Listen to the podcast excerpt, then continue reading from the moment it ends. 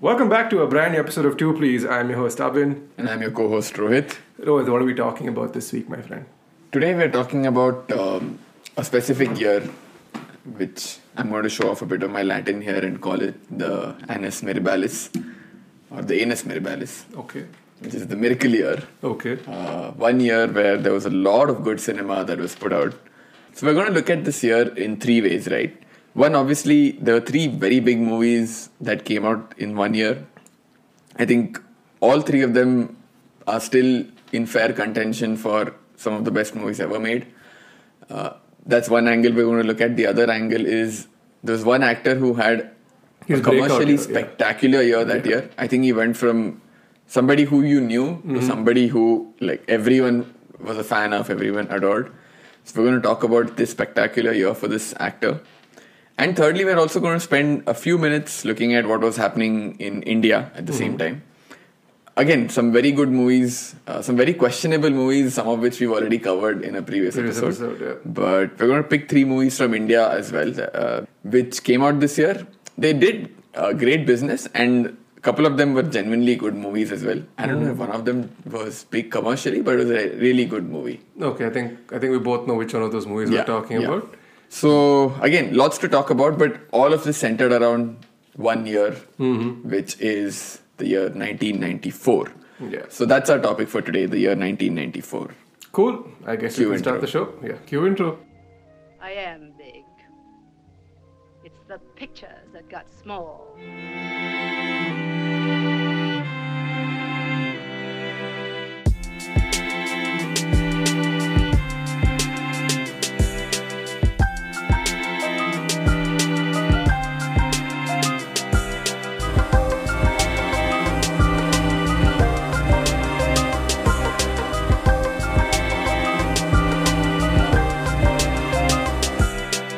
All right. The year 1994. We were three years old. We don't Yes. remember anything. I don't, I didn't know what cinema was. Yeah, I was neither still did I. shitting my pants, or no, I don't. No, know. no, possibly. Yeah, yeah. I definitely was. I don't know about Yeah. you. That for me it went on. Okay, this is not going to be one of those episodes. I- but here we go. We are in the year 1994. Didn't really like. So it, I stumbled onto this realization very, very late because as we got into, let's say, university years, a good um, 15 years or so later, we decided to go exploring for films, right? Yeah. Because at the time it was generally movies we'd go watch in movie theaters and big blockbusters or movies that were Oscar nominated. But the 90s were a big stopgap for us, unless because unless we didn't watch them either on VHS, Laserdisc, VCD, DVD.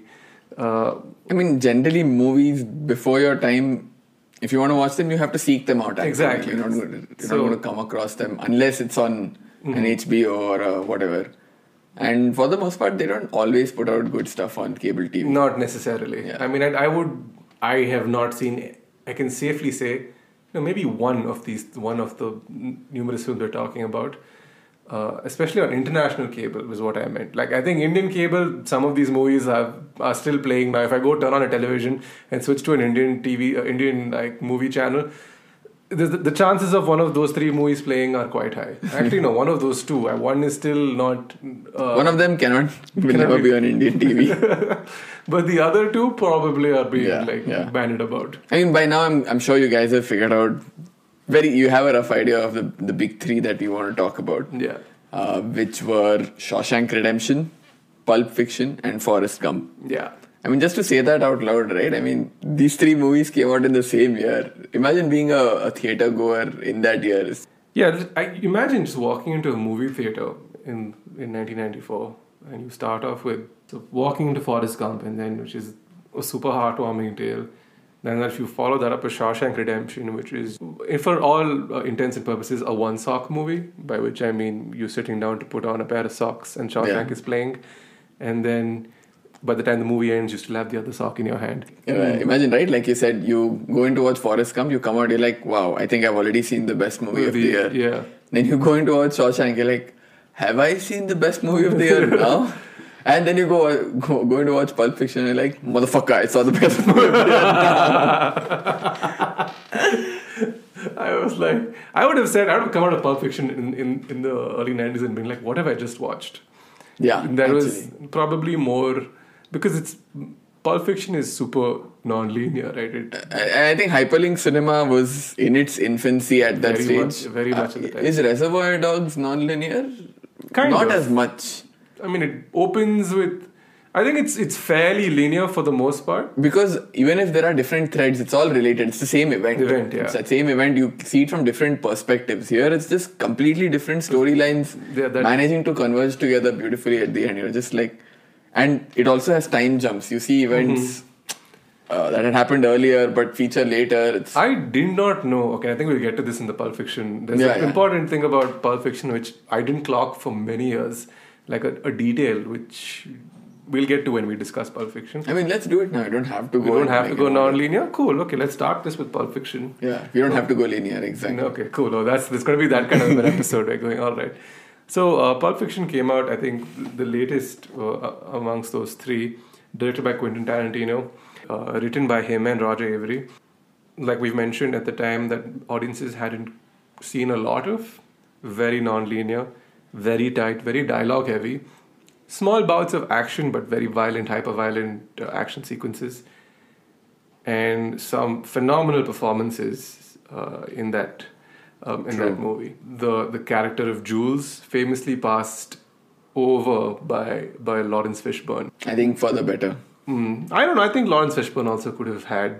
I think Lawrence Fishburne for, for him he, he had that moment, but say four years later with The Matrix. True, I think Samuel Jackson brought something to the character, which I'm not saying Lawrence Fishburne couldn't have, but yeah, I don't think so. I mean, it was meant for Sam Sam Jackson. Mm-hmm. Likewise with the Matrix, I don't see Morpheus going red pill or blue pill, motherfucker.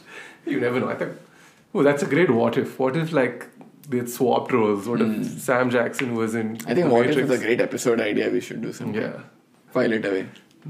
Coming back. All right. So, Pulp Fiction, like we've mentioned, stars Samuel L. Jackson, John Travolta, Uma Thurman, Harvey Keitel, Quentin Tarantino himself, v- Ving Rhames, Bruce Willis. Yeah, I think uh, Tarantino's biggest success was getting Bruce Willis to actually act well. I think '90s Bruce Willis was was uh, into the role. I mean, he into- wasn't phoning it in, yes. Yeah, definitely. But I don't think he's a good actor. I don't think so. I don't think he ever thought of himself to be a good actor. He's just But he actually performed quite well, especially the. I mean, again, no spoilers, but uh, where he dis- where he comes across Marcellus Wallace. yes. His reaction to the whole situation is appropriate. He's actually done a good job. That's quite hilarious. That entire Yeah. sequence. So, how does one describe Pulp Fiction? What is the story about? Mm, uh, There's a briefcase. yeah. So there is a briefcase with and with unspecified contents, uh, which glows. Uh, everyone's after that briefcase. There are certain characters who have beef with each other. Mm-hmm. There are certain characters who work for each other. It, it's it's hard to describe. Yeah, it's, it's, ve- I, so hard. It's so random. It's a movie Yeah. about several things at the same time. It's a movie about nothing. Nothing. I think you can pick what four iconic moments from that film straight up. yeah, You have the Uma Thurman and John Travolta dance sequence. You have uh, what does Marcellus Wallace look like? and Uh, that is That is the go-to, Yeah. right? I completely forgot to um, to to mention Tim Roth, who kicks off this movie. yes You have the, um, the the sequence of the diner. the other diner where Samuel L. Jackson is, is reciting from the Bible. There is so much happening in this film. Even the part where Bruce Willis asks Marcellus Wallace, "Are you okay?" no, I'm fucking far from okay.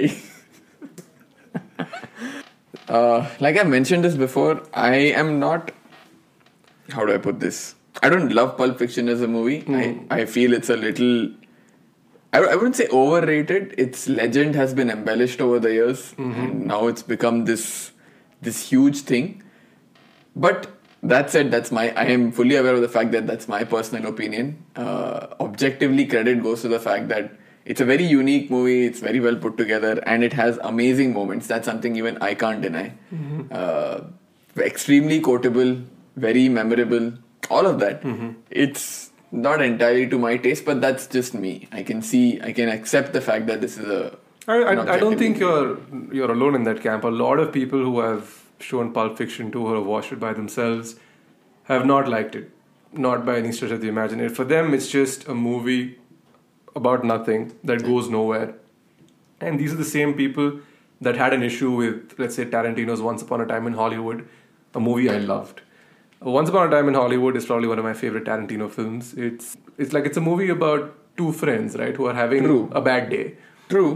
Yeah. Um, at least there is something to anchor it in the last act of the movie. I would say Pulp Fiction misses even that. Yeah. Yes, there is, and I feel I get that he wanted it to be.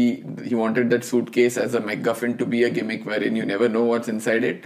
But I feel that makes the center of the film slightly hollow. No. That's.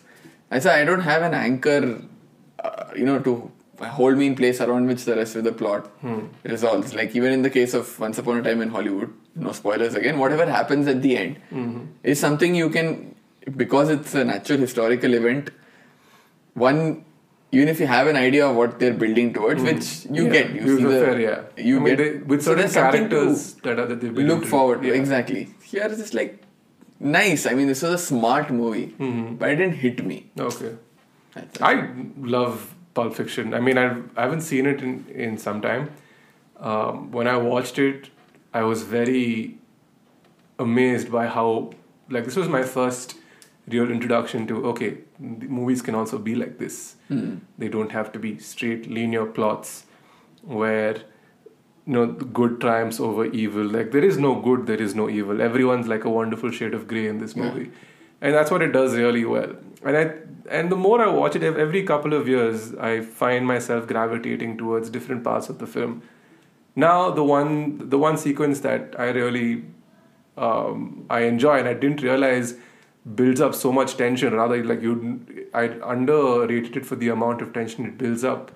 Is the Uma Thurman sequence in the house where she ends up uh, ODing. And I was like, oh, this is uh, this, this is high strung stuff. And the first time I watched it, I didn't really think much of it. But then later on, I was like, okay, wow.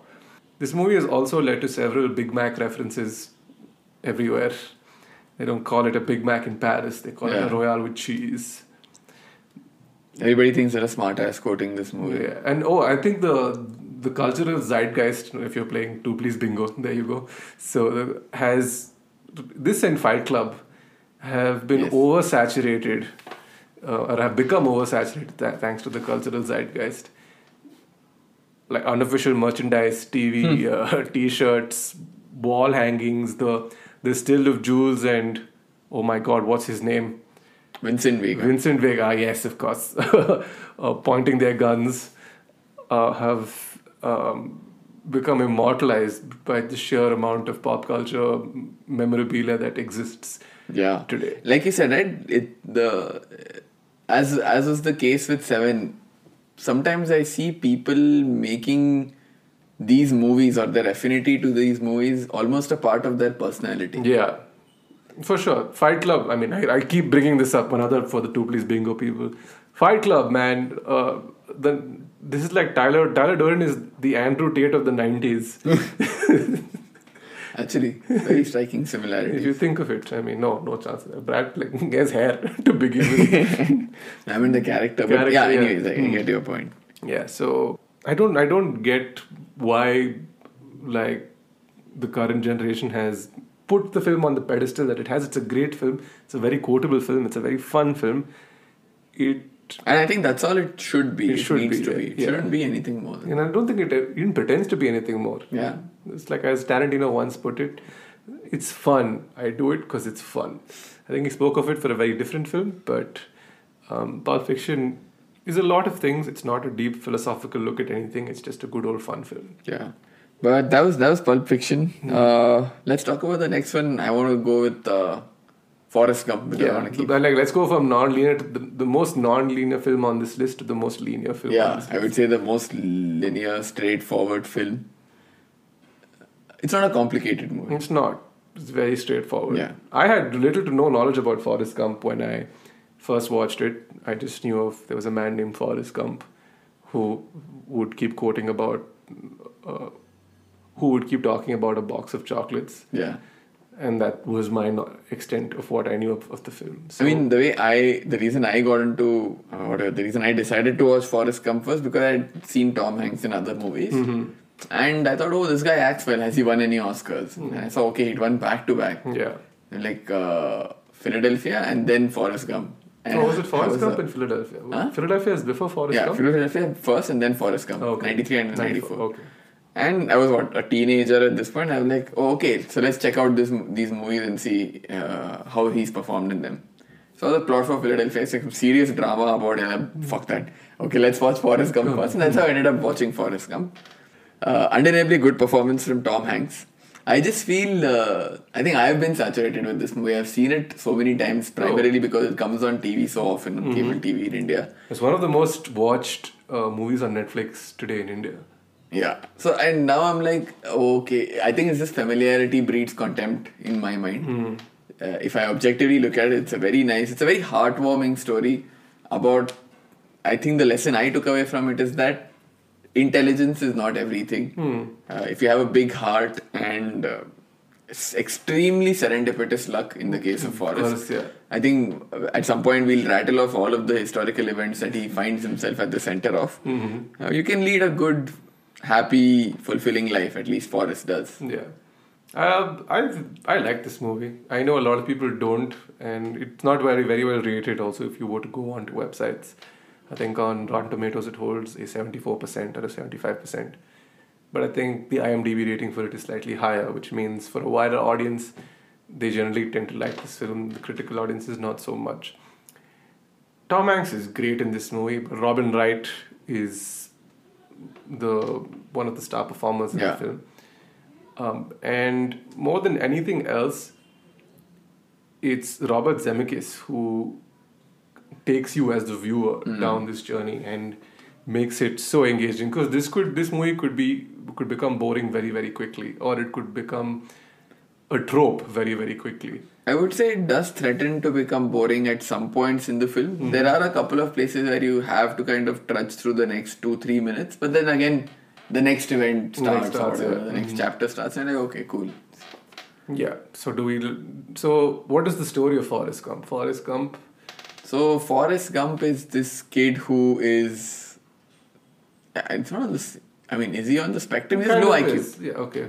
I mean, that's how they explicitly That's it. start the movie that Yeah. he's got an IQ of 60 or something, and Yeah. uh, the, teacher is like, Your kid is stupid.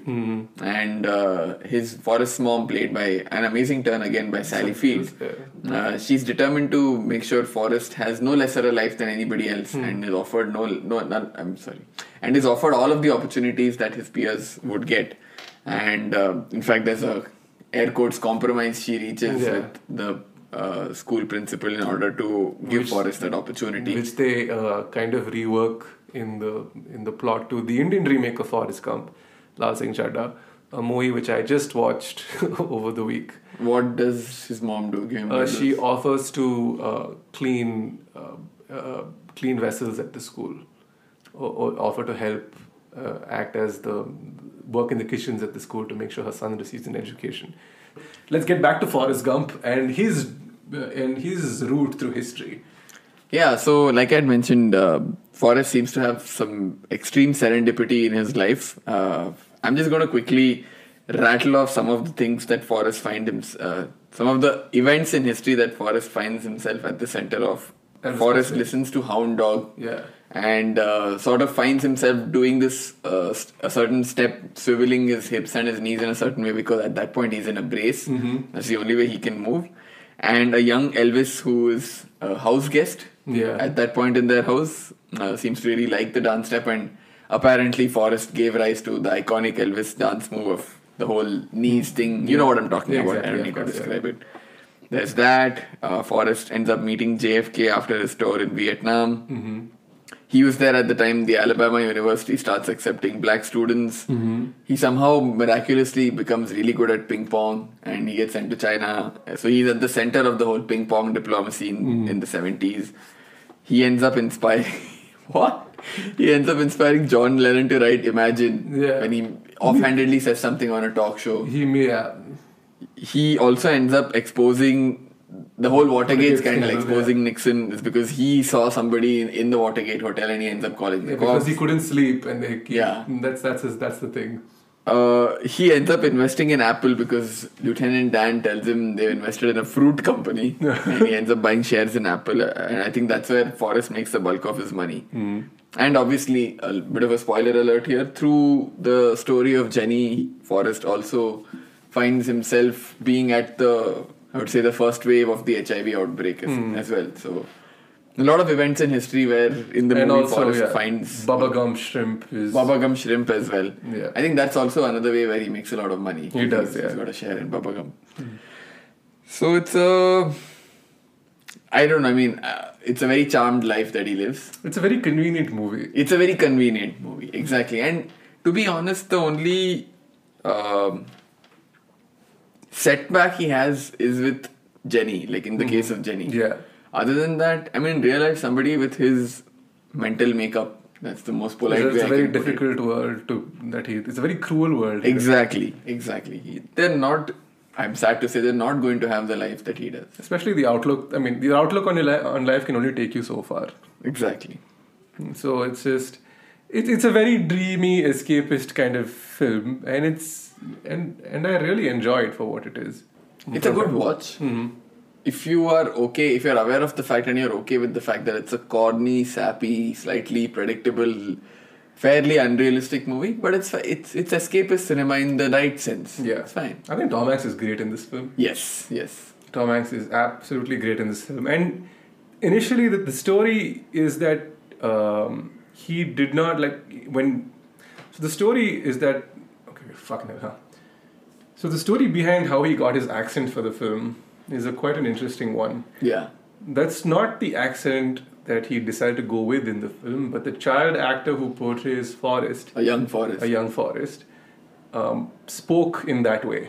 Like- very thick Alabama accent. very thick yeah and to which forest or to and that's how tom hanks ended up picking it picking up the accent and, and running with it and it I think became- uh, the, the kid couldn't do any other accent. Yeah. Like, "Ah, I, I can only speak this way. Yeah. And Tom Hanks is like, wait, I am a good actor. Let me adapt my accent. Yeah. so he uh, ends up picking on the accent which has now gone on to become iconic and he's good in the film but the latter or rather just towards the end when he meets somebody and he asks jenny a very simple question Oh man, I was just going to mention the same thing. I think Yeah. that is Yeah, and it's not over dramatic. It's not melodramatic. It's not. Yeah. It's not played, let's say, uh, ten times um above what it should be. Exactly. Which is kind of what happens in the Indian remake. I I, was just going to ask you, do they fuck it up in Lal Singh Chandra? mean, they go for a very different route, but also at the same time, I think they go it- go f- go for that route because the audience is different. Like generally, we are so Right. used to, let's say, bigger, louder uh, True. representations of emotions in films. Especially with Punjabi stereotypes. Of course, yeah. But that being said, they kind of end up redeeming the end of that film, where like there's there's a whole grave sequence where Amir Khan really sells it. Like, he really sells it because he drops the PK over the topness for a really emotional moment. Because there is a character that he's that's been with that he's wanting to be with throughout the journey, ends up being with them. But you know, life. That's probably the most real thing is that about the film, as escapist as it may be, there is a tinge of real life sadness that's attached to it. And even w- in Forrest Gump, they do it so well. Ended up winning Best Picture that year, to the dismay of many. Uh, Because and of the next movie we were going to talk about. I think that's as great a segue as we could possibly hope to discuss the Shawshank Redemption. Yes. I don't know if it was the same for a bit. Before I had watched Shawshank Redemption, I had this, okay, I'm going to watch the best movie ever made. It really s- sets your expectations very high. And the first time you watch it, it does not let you down. Yeah, it does not. I think because Because, and especially at that, I had watched it fairly early in my movie watching career. So there are a lot of movies which I would subsequently go on to watch, which I now feel are superior. But at that point of time, having watched the few movies I did, I was like, yeah, man, this, this is the best movie I've seen. It's probably the best movie ever made. Yeah, uh, I ended up watch. It's a funny story of how I ended up watching this film, right? So in 2008, I was really obsessed with one movie, the build up to this movie, basically, which was Christopher Nolan's The Dark Knight. Bec- who, at, at the time, with the trailers and how we'd been following it, like basically scouring comingsoon.net. That's how old we are.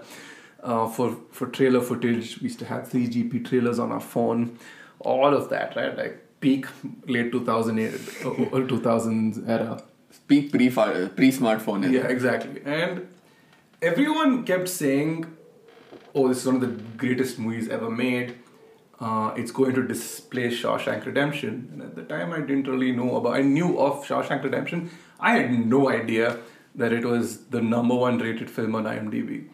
And it said this is going to break it. Godfather. I think Godfather was up there, and for a week. I think Godfather second or third. Or I Yeah. don't know exactly, but yeah. Yeah, and so I was like, okay, I need to see what this movie is about, and didn't really get to it in 2008, but did get to it in 2009, where I ended up watching it between the school college break, and I really liked it then. It's been a while. That is the first and the only time I've seen this film, and so it's been the details for me are particularly hazy because I haven't gone back to it in so long, and I don't know why I haven't. I watched it, uh, and then I got into the quizzing circuit, and it just kept popping up everywhere. Se hua to nahi ho. yeah. So many questions. Where is many- Mm. this fishing village? And I'm like, bro, it's come some thrice already. It's pound. Pictures of Rita Hayworth. Yeah. Um, and uh, Rita Hayworth, uh, uh, Raquel Welch, uh-huh. and one more. I'm forgetting. I, for me, it was like a constant reminder through quizzes, be like, oh, you need to watch this, you need to watch this. Um, it, that doesn't take away from how good this movie is. Absolutely.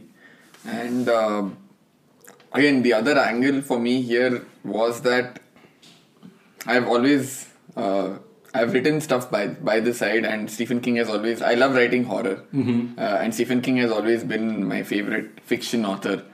Uh, even before I watched Shawshank, uh, so when I found out it was based on his short story, the thing I like about Stephen King, the horror aspect aside, what he really does well is he goes into uh, detailing out these minutia of uh, human thought or you know st- uh, he'll have an obsession which which you can relate to and it makes his characters feel more human feel more relatable they're not something on paper you you know somebody like this in your life so when i just i mean just like pulls you draws you into the story that much better and you see that at play in, in Shawshank as well.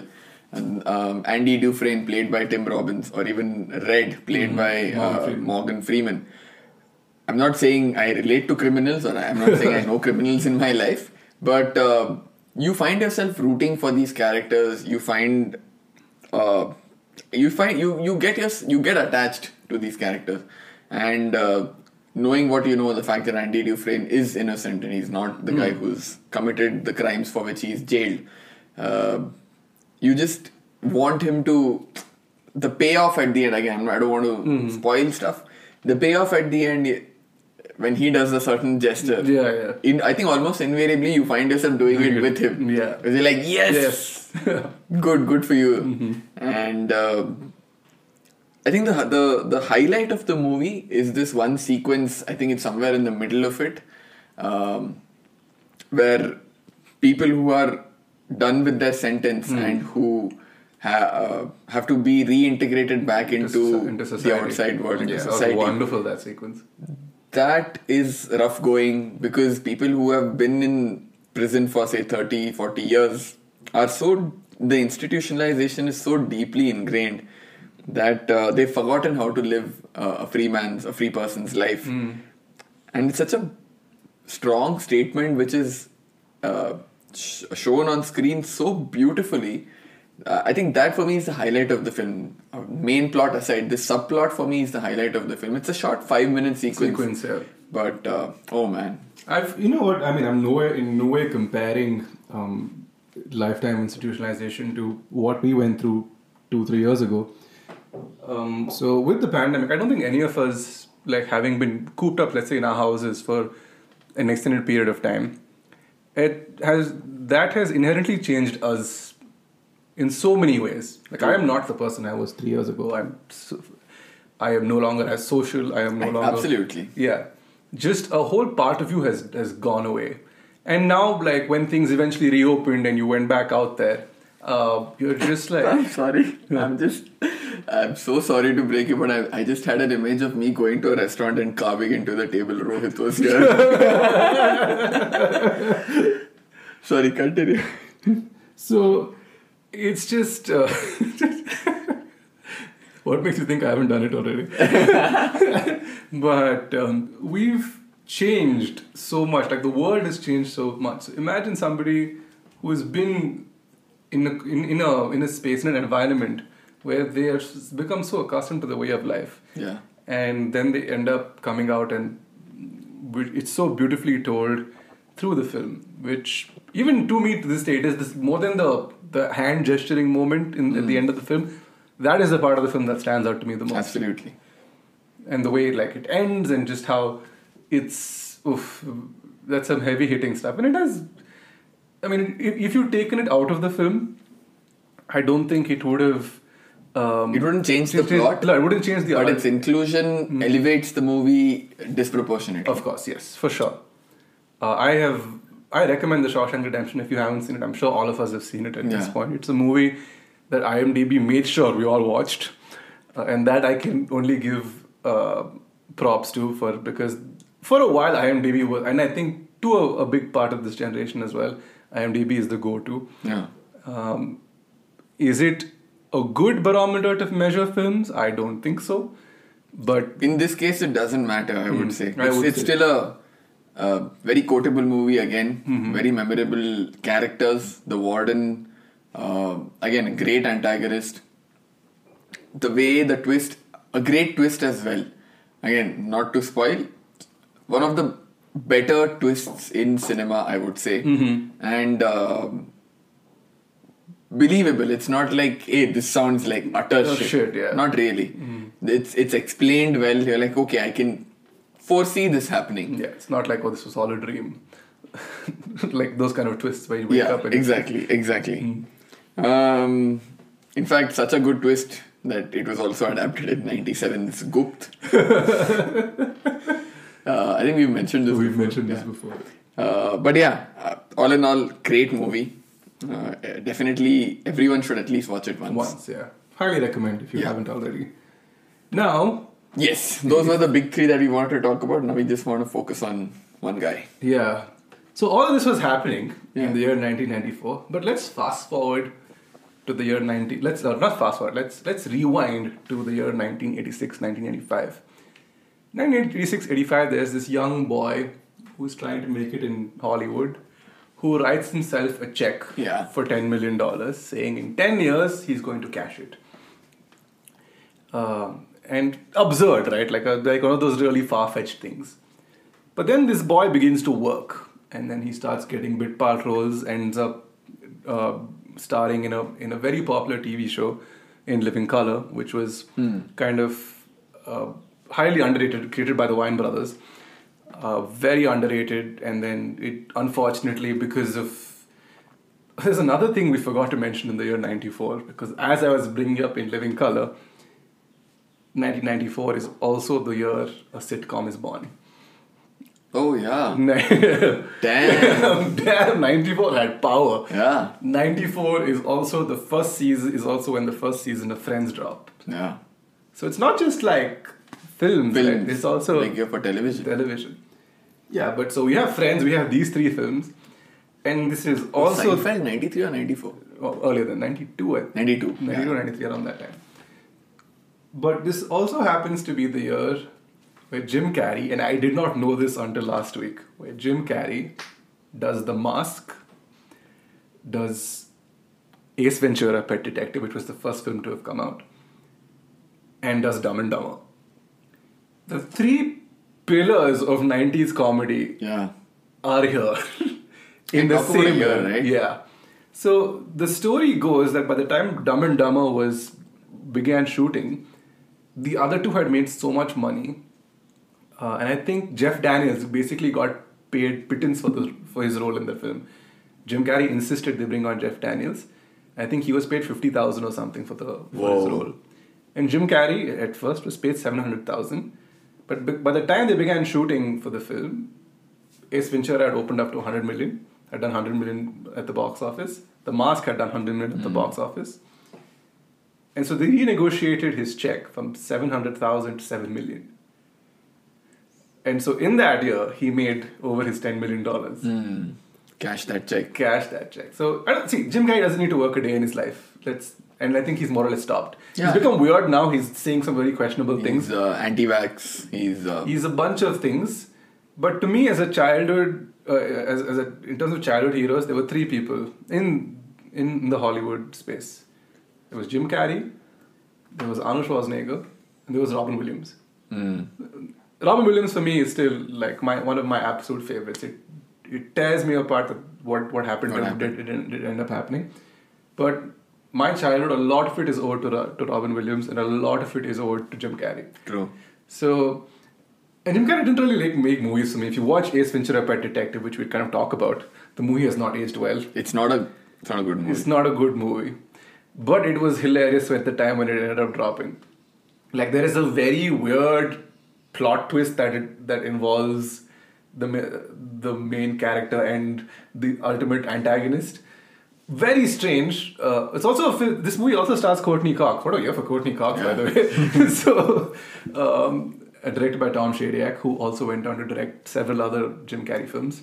I enjoyed Ace Ventura when it came out, but as I have grown older, I have begun to see the problems that it has had, and I kind of watched a bit of it for this episode. It's obviously it has all the Jim Carrey mannerisms, which for Yeah. me are more rooted in the nostalgia aspect. I'd say Ace Ventura is my least of favorite of the three. I would say. I think it's got Jim Carrey turned all the way to eleven. Eleven Jim Carrey works good at a seven, eight level. eleven is just a little is Mm-hmm. a annoying. bit, but then you have the mask where he's over the top as hell. But the role, it works for the role because that's exactly what you need. You, you Yeah. got this crazy psycho who's put on a mask and it's an alter ego almost. Yeah, and he balances that out really well because Stanton. With Stan Lee, everyone, yes. yeah, everyone says Jim Carrey is like over the top with his comedy. When the man has to play it straight, he plays it wonderfully. The Truman Show is one of my favorite movies. Amazing, amazing. Uh, another So is un- Eternal Sunshine. Eternal Sunshine. Another really underrated classic, which we've both mentioned, is The Majestic. Yes. Uh, Frank Darabont's The Yes. Majestic. It's also- In fact, sorry, I wanted to going back to Shawshank. I think the the thing that I loved most was the direction, and I became a fan of Darabont. I really loved the majestic because of his name being attached to Walking Dead. I also watched that piece of trash far more than I should have. Uh, love that man. I don't know why he's not getting work anymore. Uh, I think he doesn't care anymore. I mean, if we can bring back Brendan Fraser, we should bring back Frank Darabont. Oh, Brendan Fraser, I feel really sad for dude with what happened with Bad Girl. Yeah. Um, but mm, I think Brendan Fraser, one of my again another childhood hero, but Yes. for one particular film, but like a childhood Yes. hero nonetheless. Anyway, coming back, coming back to uh, Jim Carrey. Jim Carrey. Yes, he can play a straight man when he needs to, but for the most part, his success that year Yes, was yeah. from playing these over. And the mask, he is so good. Like it's him and a young Cameron Diaz, Yes. oh, who is just oof in that film. yes, I think it was peak Cameron Diaz. But early, like this was her kind of a break. Yes, I think she peaked a little early. I think she peaked what three years later with uh, uh, Gangs of something New Hmm? about Mary. Something about Mary. Something, yeah, actually, that I would say Gangs of New York Mm. This also is, uh, Gangs of New York is two thousands, right? Like I'd say. 2000 2002. Mm. I would say post like 21st century Cameron Diaz is a bit. I don't like her that much.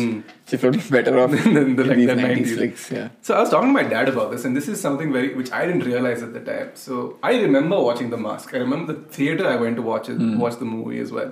So when I heard that it was out in the year '94, it didn't make sense to me because this is a movie I remember the Yeah, theater. you don't form memories at three. Yeah, exactly. And then I was talking to my dad about this, uh, the podcast just before we began recording, and he said, 94. I was like, yeah. He said, no, we watched this movie here in 96 or 97.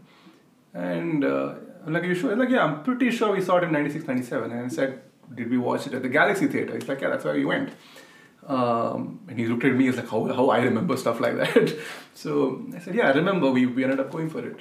So a lot of the, the films that ended up releasing in the US came quite a Much few- later. much later to us. I mean, now uh, I were recording this on the weekend. Nope has released in movie theaters, a movie which I really want to check out. Hmm. And so is Bullet Train. So um, this is, and they've both been out. I'd say about for the last two to three weeks or so. Yeah, bullet train. I think almost. Yeah, so three. we've come a long way since. Is kind of Yeah. what I'm basically I'm trying to get to. Uh, but back to the mask. The story is about a guy who finds an uh, a, a charmed mask that I turns think there's some Norse mythology. It's Loki's mask or Loki's something. mask, yeah, or something, and then ends up um, turning him in, into a different alter ego character. Yeah.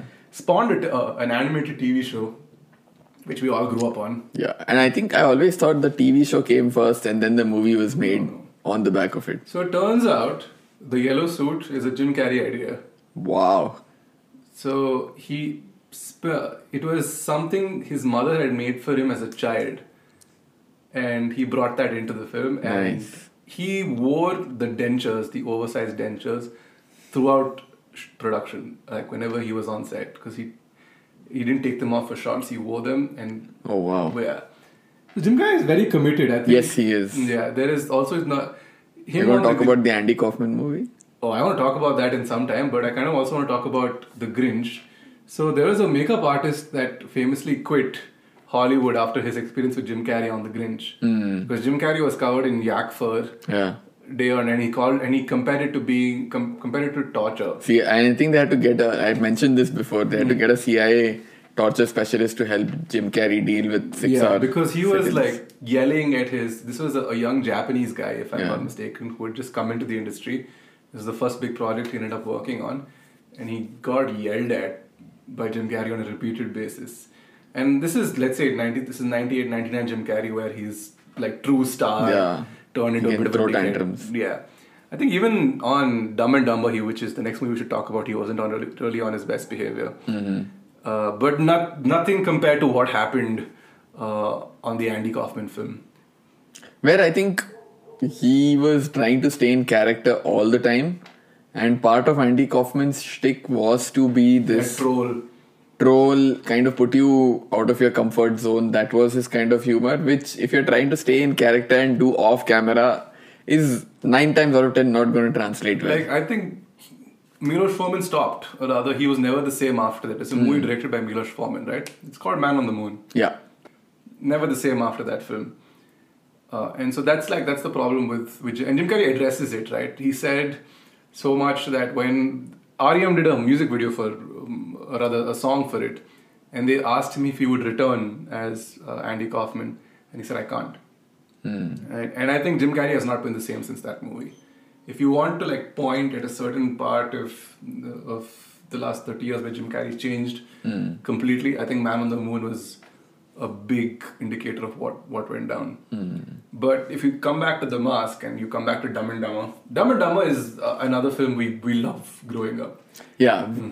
I think that was my favorite of the three because uh, extremely easy to understand. It was a- very straightforward. a very straightforward movie.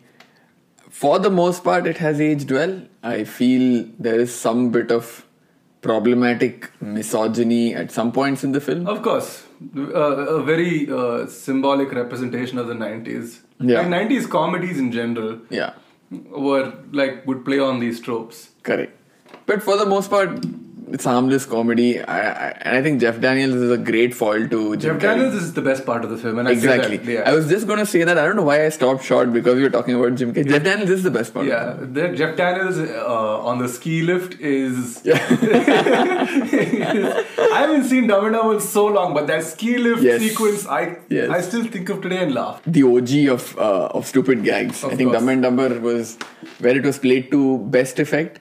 He uh, down the line, he's obviously made other movies like Liar Liar and Me, me myself, and Me I. Myself and Irene. I think Me Myself and Irene is still a good movie. I like me myself, and I. Yeah. And I really like Liar Liar. I don't know what your what you guys what your opinion. Uh, on the point I was building up to was that whole over the top shtick gets old quick. It wears down on you. I feel. But Liar Liar, there's this sequence where he kind of l- has a like a full-on breakdown in his office, Yeah. and he wasn't given a. s- I watched that Liar Liar very recently, like because I was intrigued to see how that movie had aged. It's aged, but there are parts of it where you look at Jim Carrey and think there is nobody in the world who could have done this but you. There is nobody in the world who would have carried uh, that amount of because good-looking people are not meant to be funny. Yeah. Jim Carrey is a very good looking dude. Especially in 90s, Jim Carrey is a really good looking dude. He's not meant to be that funny, he's not meant to be that talented, which always means there's something going on, right? And now we know. Yeah. Yeah. But he even um, I, I kind of want to like ask you, what is your favorite Jim Carrey film? Non serious. Any across I mean, then it's Truman Show. Truman Show. Yeah. But I'm keeping aside, since Hmm. he's primarily a comedian, I would say me, myself, and I. Me, myself, and I. For me, it was The Truman Show. Truman Show is one of my favorite films. But for the sheer number of times I've seen this film and for what I expected from it and to be surprised by what it ended up being. Like, this was what, 2005 or 6? The Majestic. No, I was like in our first family holiday, international family holiday. We're going to Malaysia and we pick, we're picking up DVDs. And the guy says, You should check this out. And he gives me the DVD to Eternal Sunshine of the Spotless Mind. Ah. Uh, and I was like, Okay, I guess I'm, I'm still of the idea that Jim Carrey is doing comedies, right? Correct. Like slapstick comedies. I watched this movie and I'm like, What is this? But oh, that film has a, a heart and it's so. It good. does, but it's it's a dense movie. It's a very dense film. I, I, but I love. I for me, my first experience with Jim Carrey being like, okay, this is crazy because I wasn't allowed to watch the Truman Show when I was growing up, even though I literally saw the the poster for the film, like the hand painted poster for the film, every day on my way to school. It was like every single day when it was playing in movie theaters. I because this time this, this time Jim Carrey was big enough to be a world worldwide star, right? So then we started getting his movies the time they were being distributed regularly uh, in, the, in the US. So for me, that was like still my one of my favorites. But The Mask, in terms of comedies, is like my is up there Mm. because the way he the way he plays off uh, the Stanley Ipkiss dynamic, where he's this l- unconfident dude who's stuck in a situation, who, and then he flips that with this over the life bump. Insane. I mean, I think the movie is essentially an allegory for split personality. In a way, it was Yeah. me, myself, and Irene. Before Me, Myself, Yeah. and Irene. Me, Myself, and Irene is still quite hilarious. Yeah, it is. Yeah, Hank, right? His, his alter, Yeah. alter ego. And the transformation, whatever that, whenever he breaks into, again, really well acted by great physical acting by Jim Acting, Carrey. yeah. I think So- the king of physical acting. Oh, honestly. definitely. For sure. Nobody comes close. Does it the way he contorts his face, even for the Grinch. Yeah. He, he kind of ended up doing it uh, on a talk show at some point, uh, the, the Grinch face. And to be able to put that out despite all of that layer of so many ma- uh, Makeup. layers of makeup and stuff, my god. not a, it takes true talent and i think like true talent rises to the top in, in most cases Yeah. jim carrey is the perfect example of it may not be may not be the same person we liked growing up but you can't not knock on his I mean, regardless of his beliefs, he comes across as very considerate and thoughtful Mm-hmm. and soft spoken in his interactions with the media. It's just that he holds stupid views. Mm-hmm. views but yeah i guess to each their own he's he's now living in hawaii ret- semi-retired I mean, good for him. made bank As long as he's not damaging anyone, Yeah. whatever, have your fun. so that's jim carrey now let's quickly ra- uh, move on to the indian what was aspect. happening in India at, at this the time. point? Dun, dun, dun, dun.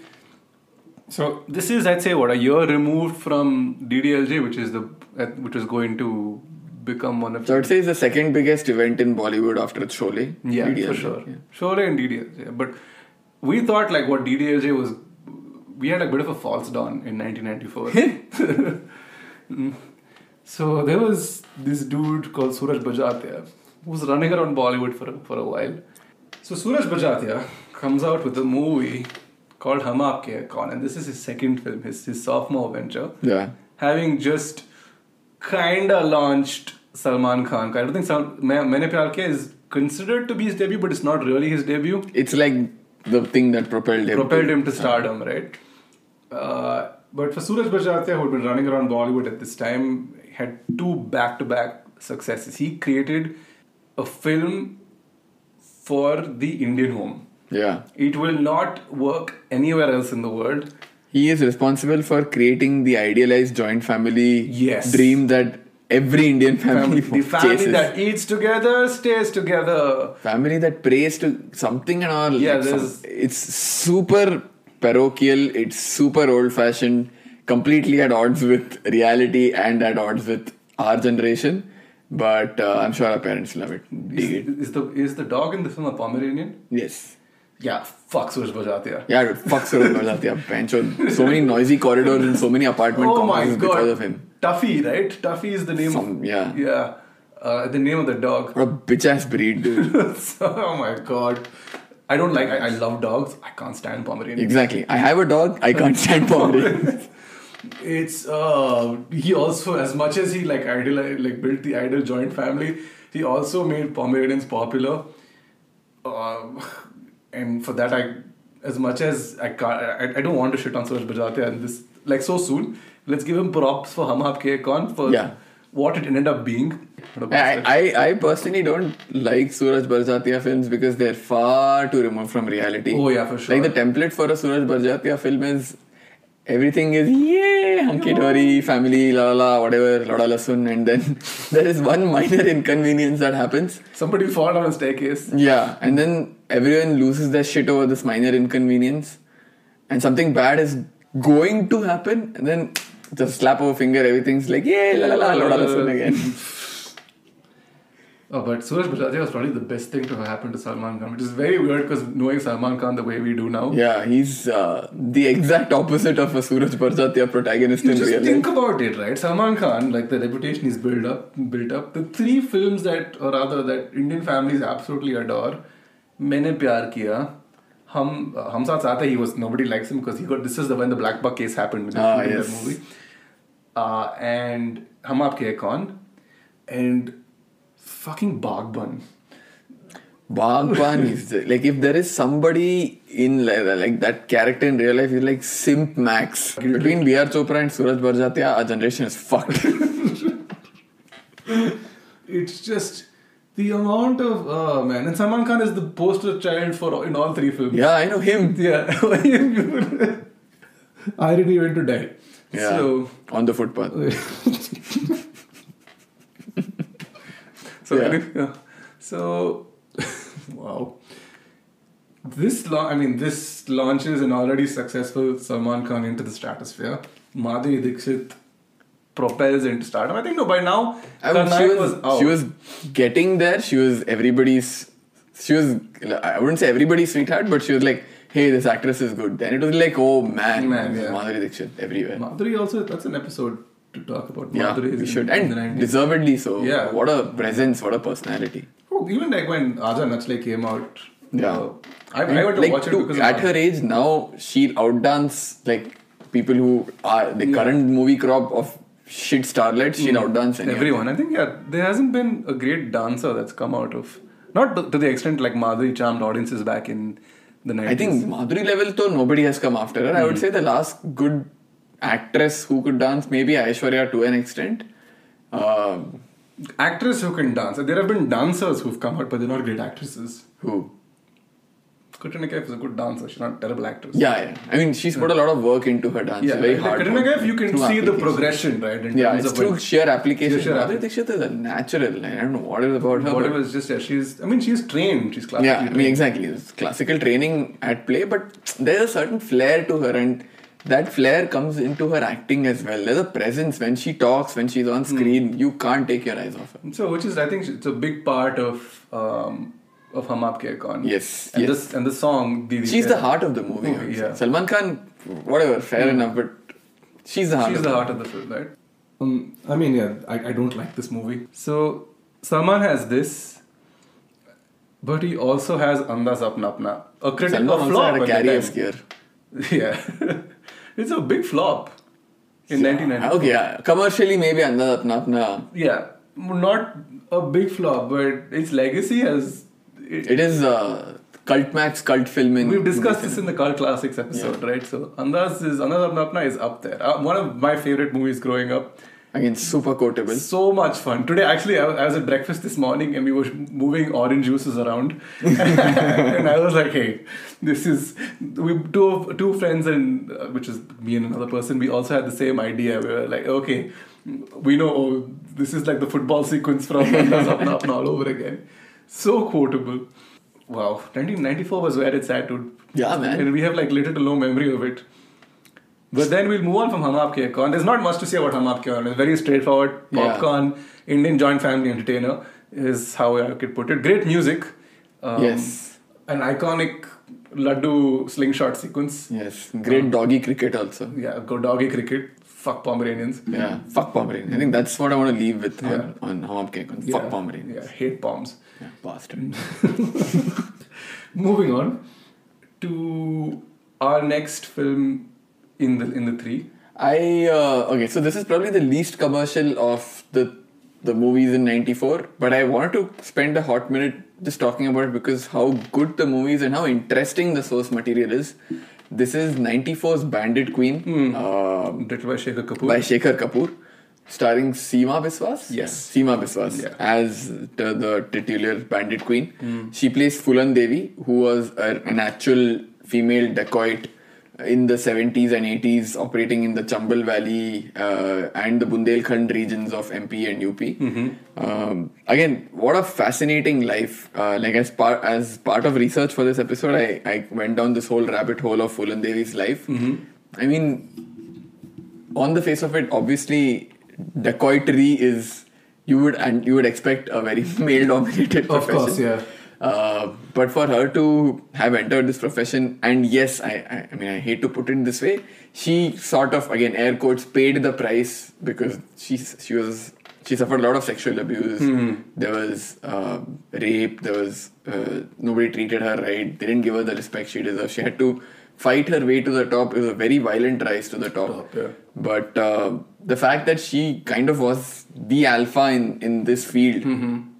like she had her own gang and stuff, uh, to go from that and to then decide to, you know, surrender to the police. And she had a very, like, eclectic list of demands before she surrendered. Mm-hmm. And Indira Gandhi personally got involved in uh, ensuring she surrendered and all. It became a national event. Mm-hmm. National, And then, as is the case in India, it happens only in India. She ended up becoming a member of parliament Of course, yeah.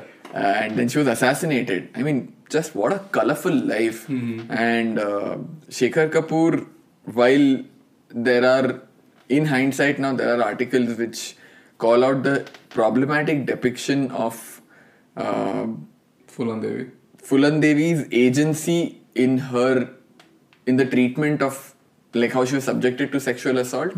Uh, Shekhar Kapoor apparently treats it a little flippantly in the movie, uh, but he put together a great cast. So there's um, there's Seema Biswas, there's Govind Namdev, there's Manoj Bajpayee. Towards the end of the film, he comes in for a smaller role. There's Nirmal Pandey, who is sort of the co-protagonist along with her. Uh, I don't know if you've seen this movie called Israt Ki Subha Nahi. I've heard of it, I haven't seen it. It's uh, it stars Nirmal Pandey. It's, it's just an entire movie about one night. I Okay. Mm-hmm. remember watching it as a kid. Again, very interesting movie. Great actor Nirmal Pandey. Okay. Sad that he uh, passed away at quite a young age. Mm-hmm. So great cast, very interesting story. Uh, one of the few films for which Nusrat Fateh Ali Khan has given the music. Very interesting, very eclectic music. Uh, uh, Mm-hmm. the soundtrack as well. Um, I don't think it made too much money. I don't think it I don't think Shekhar Kapoor intended for it. It's not the kind of subject. It's not a matter that- commercial pot boiler of the 90s. Exactly. Yeah. But uh, I applaud the fact that he, he you know put his money where his mouth is and came out with something like this. I think it's a story that needs to be told regardless of how many people are watching it. Mm-hmm. Uh, Where can people find it, if at all? uh, I don't think it's I on don't any think it's platform. streaming anywhere, right? I would have. I Oh, accept. it's there on Prime Video. Oh, interesting. It's there on Amazon Prime. Okay, so that's a place for you to check out. Yeah, but uh, this movie takes you to serious dark places. Good. I mean, I feel like a lot of there's a there's a fair, um, I mean, also rightly painted view of Bollywood in the '90s being hum up ke con Yes. regions. It's a good dose of realism in what was mainly escapist fare. I think yeah, it was, and this is kind of what I want, want to highlight about the '90s. There was Escape is Fair, and then I think about in the year '98, Satya drops, and then then launches the gangster genre of films. Yeah. I think Satya, and then I think Va- Vasta followed soon. after. Vasta was around there, 99. 99 or so, which is also a great gangster film. Yes. So, Khalnaik is. Can you ca- classify it as a gangster film? Is it not a gangster Kalnaik is older and it's it's more dramatic. It's like Manmohan Desai gangster film. Hmm. gangster film? but uh, Satya definitely up there. There's a recent article that came out, which in the interview, the lead actor Judy Chakravarti of Satya, he mentioned that Shah Rukh wanted to be cast in the main role for the film. I don't think it would have worked. Yeah. It wouldn't have worked. Well, at that point, Shah Rukh was I think would have been bigger than the film. film, yeah. So that was on Bandit Queen again. I, I, I would recommend the movie with caution. Mm-hmm. It's it's not an easy watch, but it's uh, a necessary watch. Yeah. Coming to the next movie, uh, so again slightly more commercial, but I think it's a nice way to end uh, our Indian trilogy because it's a movie that balances commercialization as well as telling a good story. It- It's it's we've discussed two ends of the spectrum. This is right in the middle. Yeah. we're talking about uh, Vidhu Vinod Chopra's uh, 1942 A Love Story. Have we discussed some? no, we haven't. Why am we I feeling haven't. like Dis- we we haven't discussed this film. Okay, cool. Uh, so this is Vidhu Vinod Chopra's 1942 A Love Story, starring Anil Kapoor, uh, Manisha Koirala, Anupam Kher, and also in a very small role Jackie Shroff. I forgot the ca- name of the guy who plays his dad. I know his name, I can't remember. Describe the movie he's been in. He always plays these uh, arrogant prota- uh, antagonists, which is pretty much what he is in this movie as well. It's it's not important. Hmm. Okay. But uh, as the name suggests, the movie set in 1942, which is when uh, Mahatma Gandhi had sort of kick-started the Quit India movement, and uh, it was at the like uh, at the outset of the Quit India movement was when uh, fervor was highest. Uh, the whole "Karenge ya Marenge," which is "Quit or Die," Hmm. Right, yeah. uh, was at its peak, and it is a slogan that is oft repeated in the film as well. Mm, so Anil Kapoor plays Naren. Naren? Naren? Naren. Pull it up. I don't remember this movie at all. Narendra, and he's called Naren. Fuck yeah. yeah. Memory, bro. Okay, let's do that again. Yeah. Hmm, okay, come. So Anil Kapoor plays Naren. I don't know if his, that's his full name, but he's called Naren in the movie, who is the son of this zamindar. And the zamindar is sort of affiliated with the British. He's, Mm-hmm. he's with the establishment. Uh, and he's not too keen on the independence movement happening. Naren obviously doesn't at this point, at the start of the movie, he's ambivalent. He's like, yeah, whatever. I'm Mm-hmm. Yeah. rich. I'm I'm happy. Fuck everyone. I'm Mm, yeah. chilling. But then he uh, so uh, so he sees this girl uh, played by Manisha Koirala. I think her she's called Rajo in the movie. And typical Bollywood love at first sight. Yeah. And he's like, um, I I must get her. Uh, and then he through the course of the movie he realizes that her dad is a freedom fighter and she has very clear like what revolutionary ideologies and through her he kind of realizes how fucked up it is the way the british are ruling india and how his family is part of the problem and initially it starts with him getting into the freedom fighting movement to win her over until he genuinely starts Becomes a- sort of buying into the ideology and uh, he sees what an asshole his dad is and then the movie goes from there and it's, their stuff happens and how they sort of cope with it and the ending is a little cinematic it's very it's larger than life it's Of course, Hmm. bollywood huh? and it's very unrealistic but uh, it's a very different movie like to set a love story in a In the backdrop independence of against her, like with with the family, I would have never thought of that angle, right? But uh, exactly yeah, yeah. exactly it's a very unique angle. very unique angle. Has a great song as well.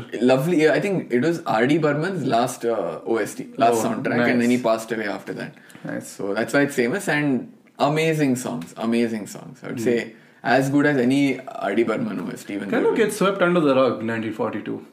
sorry Kind of gets swept under the rug. yeah i don't know why it's not remembered as as much uh, as other films of that time in fact i think it's one of my dad's favorite films which Hmm. is why i remember being introduced to it he said you have to watch this movie Hmm. it's really nice the music is really good stuff and uh, yeah i think more than anything else it's the music that's endured uh, i'm sure pe- people have heard a lot of those songs without realizing It's from there. It's this from movie. 1942.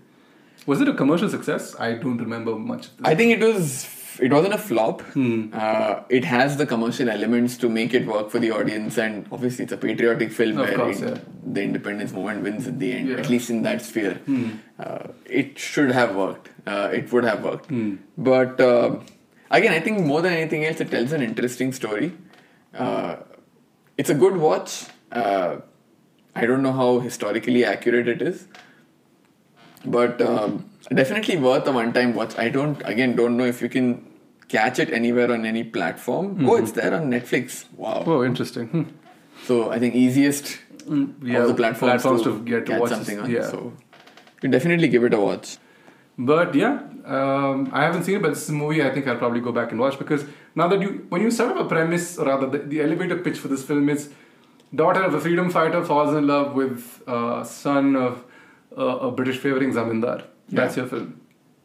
Go and it's, that's like you have your conflict, and I'm sure at the end they end up together, whatever, and you need to get Correct. I would say the the most interesting. I would, I'm not sure if it's the most standout character, but the most interesting character movie uh, character in the movie is uh, Anupam Kher, Mm-hmm. her dad who plays a freedom fighter. Uh, the level of commitment he shows, the belief, and the way he espouses that belief when explaining why he's doing what he's doing to Raju. Mm-hmm.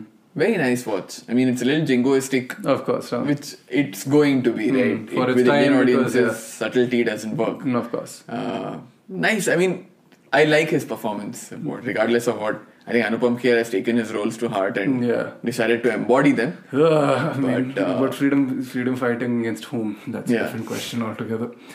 Uh, but yeah, I think that should be that. Anything else you want to add? No, just uh, I wish I was forming memories at three and I could have gone seen these movies uh, in the theaters. I feel like kids these days, the way, the way they're growing up, they're going to remember stuff from when they were two years old, two and a half Yeah. years old. People are talking at 18, 18 months and forming full sentences. I, 18 months, I was just left alone to my devices. I know. But I think the final thought you want I want to leave everyone with is uh, fuck Pomeranians. Yeah, Pomeranians. If this episode has taught us anything, Fuck Pomeranians. please don't buy Pomeranians. Yeah. They are human. They are humans. They are dogs as well. They have beating hearts. And if you own a Pomeranian, I apologize. I don't. Okay. I was about to say something there, but oh, this made it worse. so, on on that note, I think it's time we end this episode Yes. before we go on to like bash on Pomeranian some more. we'll see you on the next one where you don't know what we're talking about next week, but we'll I'm sure we'll figure it out. Bye bye. See you. So they opened their big mouths, and out came talk. Talk, talk,